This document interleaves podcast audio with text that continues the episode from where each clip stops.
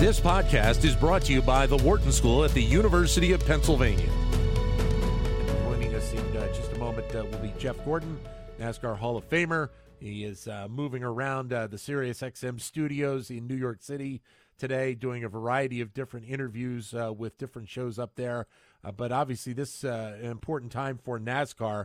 When you think about where this sport has gone over the last several decades, now in his 75th anniversary of the sport, it has been an unbelievable development and even transformation of the sport over especially the last couple of decades to be one of the most successful business entities here in the United States. And, of course, NASCAR will be getting things kicked off with their season, the Daytona 500 coming up on February the 19th. But obviously a couple of weeks of business for all of the NASCAR teams down in Daytona prior to that race, and, of course, a couple of different races in the few days prior to the big race as well. A reminder, you can hear the call of the race here on Sirius XM, on the NASCAR radio channel on Channel 90. You can also watch it on Fox TV. Fox Sports will be broadcasting it as well. Jeff with little experience on that side of the sport as well. So we're going to be joined in just a moment by Jeff Gordon to talk about where NASCAR stands on this 75th anniversary. And we have him in the studios in New York right now. Jeff, Dan Loney in Philadelphia, great to have you with us for a few moments. Hey, great to be on the show. Thank you. Thank you. And I was thinking in preparing to talk with you, you're really kind of a unique person to interview when you're talking about the 75th anniversary of NASCAR and the growth of this sport. When you think about what you probably saw as a young fan, then becoming a driver yourself, to your time in the booth, and now as vice chairman of Hendrick Sports, probably seen a lot of this change go on over the last few decades. Yeah, I never thought I would be that guy, right? That guy that goes, oh, remember back in the day when we used to do this, and when the racing was like this, and the track, we went to this track for the first time, but I have officially made it there, and I guess that's what happens when you've been around for a while, and we're celebrating and very excited to see where NASCAR's at in their 75th anniversary year, and again, I go back to the 50th anniversary, being a part of the sport then, and how exciting that was, and how the sport had grown at such a fast rate to that point, and now seeing where it is today is fantastic. So I think there's a lot to celebrate this year as far as not just the past and the history to get to 75, but you just look at some of the places we're going to be going this year and what that shows is how far the sport's come, street course in Chicago and the Coliseum in LA, and then we're going to go back to North Wilkesboro, an older track. So, what's old is new again. Well, and the sport itself has lent itself to the connection with the fan base that it has. When you think about some of the personalities in the sport yourself, people like Richard Petty, the Earnhardts, Jimmy Johnson, I mean, that connection is, I think, as important a piece to how this sport has built out over the last few decades. No doubt about it. It's always been a very loyal fan base. It's always been accessible to the fans, and that still holds true today. And those superstars and those big names, I mean, that's what draws fans in, new fans, and continues to grow the sport. And so, you look at these iconic names like you mentioned, right? Petty and Earnhardt and Johnson. And then you look at where we're at today, and you got guys like Chase Elliott and Ryan Blaney and Joey Logano and Daniel Suarez and just the list goes on and on. Kyle Larson, and it's great to see that the sport is in a good place and heading in the right direction. But doing TV, one of the perspectives that really I took from it was telling stories and how important the personalities and not just what they do on the track, but who they are off the track, and making sure that resonates with all different types of fans out there. So how much do you bring that mindset around that component back to Hendrick Motorsports when you're thinking about a time where we are right now, where digital is such a big component, content is king, because you want to be able to do some of that as well with the drivers for your company? Absolutely. I mean, when we connect to our partners that help us do what we do, you know, companies like Napa Auto Parts or you know, Ally, you know, Liberty University. I mean, that's just, you know, Valvoline Oil, just all these companies, they're not going to invest in our company or in a sport unless there's a return on that investment and it's connecting to their customers. So, you know, we're very fortunate at Hendrick where we, one, have a great brand, and our teams have been able to have a lot of success on the track to get them advertising, but we also have the B2B component with the Hendrick Automotive Group. But it's a challenge out there, I got to say. You know, we're heading into a big year, not just the 75th anniversary, but we're heading into a year where, you know, NASCAR is going to be negotiating a new TV contract. Yeah. And, you know, we've got to make sure that as teams, tracks, NASCAR, you know, just the whole industry, that we're aligned in all the right places so that we can see the sport be healthy and strong, and the teams be healthy and strong, you know, financially. That takes us to the next 75 years. Right. And as you mentioned, with the TV contract coming up, we're in a time right now where there are so many different sports entities out there to broadcast all these different sports. You know, it used to be with a lot of the leagues going back 20, 30 years, you wanted to be on a core 1, 2, or 3 outlets, but that's not the case anymore because there's so many different venues to be able to broadcast these days.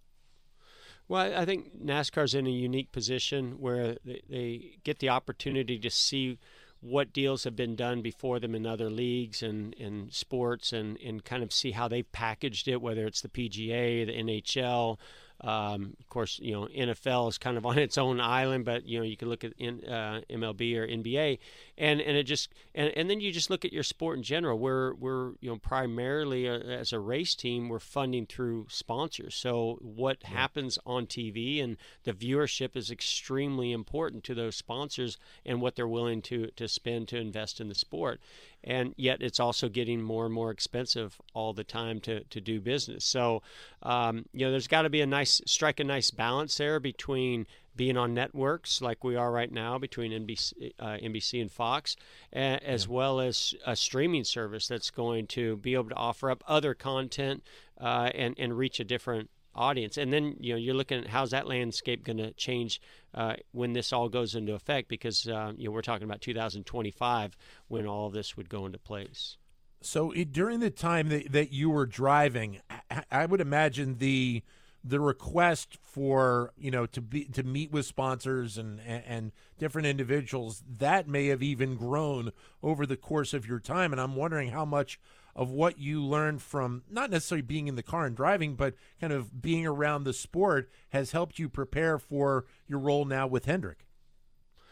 No doubt about it. I mean, I can go all the way back to when, you know, my parents got me into racing and what they had to do to try to put a race car together and the costs involved and the effort that it took. And, you know, it started at a young age. And then I was very fortunate when I came into the NASCAR Cup Series and went to work for Rick Hendrick that I got to see just an incredible business leader and mentor in so many ways, as well as the way that he ran a race team, and then even got more fortunate around 2000 to do a lifetime contract and have equity in the company and get my eyes on the books and see how the business is run and see yeah. the times where the growth was there and the funding was strong and you know, just I always say all the buckets were being filled, whether it's on the licensing and royalty side of things, TV viewership and you know, the money coming in from NASCAR on the tracks as well as sponsors.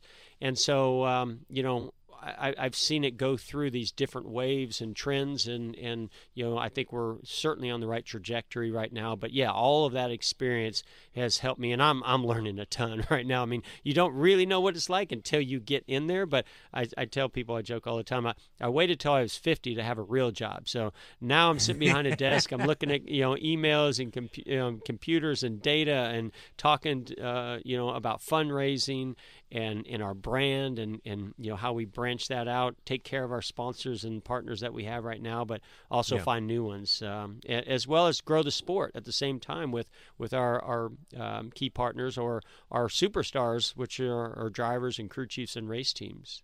Well, let me ask you one other thing, because, you know, here at Wharton, we have a big data analytics department and just, you know, how much that kind of came into the mix for you as you were driving, and how important it was to have that understanding as you were going out on the race course all the time?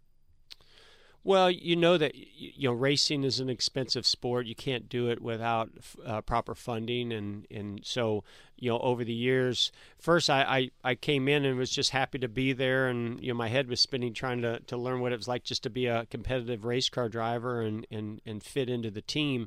But then over time, you start to realize how important the connection that you have with your fans and the promotion that goes into races and what goes into getting people to want to sit down for 3 or 4 hours on a Sunday and tune into NASCAR.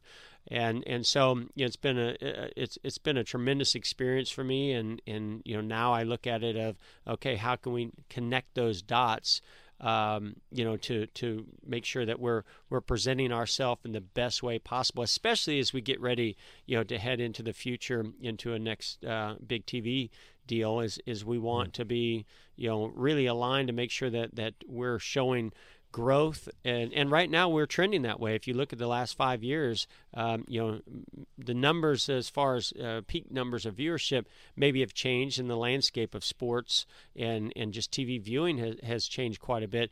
But we've been up each year over the last 5 years. And so that, in the world of TV, that's a very positive thing.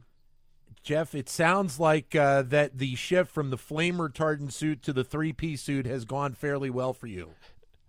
Well, I'm enjoying it. I will say that driving a race car had its challenges that I loved, and that was probably the most natural thing that I've ever done, and I was so fortunate to find it at a young age. But I got to say, this role, I'm soaking it all in. Feel so fortunate to be plugged into a well-oiled machine. I mean, Hendrick Motorsports, has been doing this for a long time. Very talented people, but at the same time, I feel so ready and just excited about the challenges that come. And it's every day, every week, something unique and something different. And I love that. Jeff, great to have you with us today. Enjoy your time in New York, and all the best to Hendrick as you get started with the 75th anniversary season.